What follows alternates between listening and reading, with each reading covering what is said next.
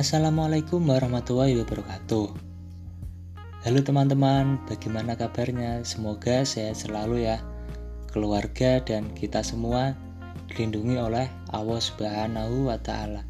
Sebelum kita memb saya membahas tentang yang saya bahas nanti, bolehkah saya berkenal perkenalan terlebih dahulu dong ya?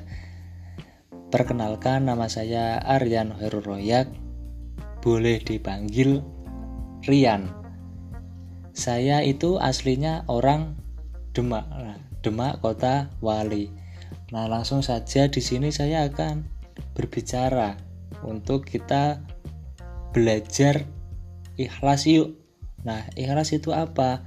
Nah, ikhlas di sini adalah sebuah kata yang mudah diucapkan, namun tidak mudah dilaksanakan.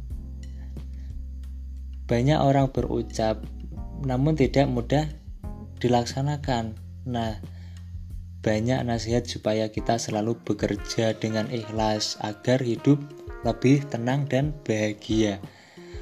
Namun ternyata tidaklah mudah beribadah ataupun beramal soleh dengan benar ikhlas. Nah, kebalikan dari ikhlas itu apa sih? Nah, kebalikan dari ikhlas itu adalah ria. Nah, jika kita ikhlas diharapkan balasan amal hanya oleh Allah Subhanahu wa taala. Sedangkan ria kita berharap balasan dari manusia walaupun sekedar ucapan terima kasih.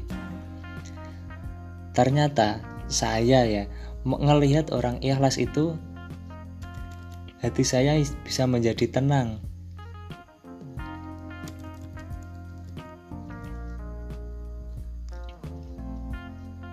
Di antara keutamaan orang yang ikhlas itu adalah doanya bakal dikabulkan oleh Allah Subhanahu wa taala. Nah, ikhlas itu bukan mengharapkan apa-apa ya. Karena di Indonesia orang menerjemahkan ikhlas itu tidak mengharapin apa-apa. Nah, ikhlas yang tahu hanyalah Allah Subhanahu wa taala dan kita berusaha cuma bisa berusaha menuju yang ikhlas. Nah, ikhlas itu ruh daripada amal. Maka tidak ada istilah ikhlas jika tidak ada amal. Maka kalian jangan hayal ya bercerita tentang ikhlas sana sini, ikhlas sana sini tapi tidak berusaha untuk beramal. Nah, ikhlas itu ruhnya daripada amal. Nah, ada amal ya ada ruh. Kalau ada amal saja tidak ada ruh itu tidak berguna. Di sini sudah diterangkan dari surat Al-Isra ayat 80 yang berbunyi A'udzu billahi minasyaitonir rajim Bismillahirrahmanirrahim. Wa qur rabbi adahilni mudkhala wa arjani muraja sidqin waj'al li min ladunka sultanan nasira. Semoga suaraku bagus ya teman-teman Nah, yang artinya ya Tuhanku, masukkanlah aku secara masuk yang benar dan keluarkanlah pula aku secara keluar yang benar pula.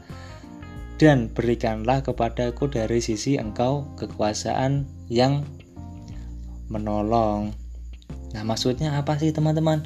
Maksudnya di sini kita memohon kepada Allah Subhanahu wa taala Supaya apa? Supaya kita memasuki suatu ibadah dan selesai dari padanya dengan niat yang baik dan penuh keikhlasan serta bersih dari riak dan dari sesuatu yang merusakkan pahala. Nah, ayat ini juga mengisyaratkan kepada Nabi supaya berhijrah dari Mekah ke Madinah. Dan ada juga yang menafsirkan memohon kepada Allah Subhanahu wa taala supaya apa? Supaya kita memasuki kubur dengan baik dan keluar daripadanya waktu hari-hari berbangkit dengan baik pula. Nah, dari ucapan saya tadi semoga kita bisa lebih ikhlas dalam melakukan segala apa pun. Semoga kita dimudahkan dan dikuatkan urusan kita itu saja ya guys yang bisa saya sampaikan. Bila ada tutur kata yang kurang itulah manusiawi. Cukup sekian. Wassalamualaikum warahmatullahi wabarakatuh. See you next time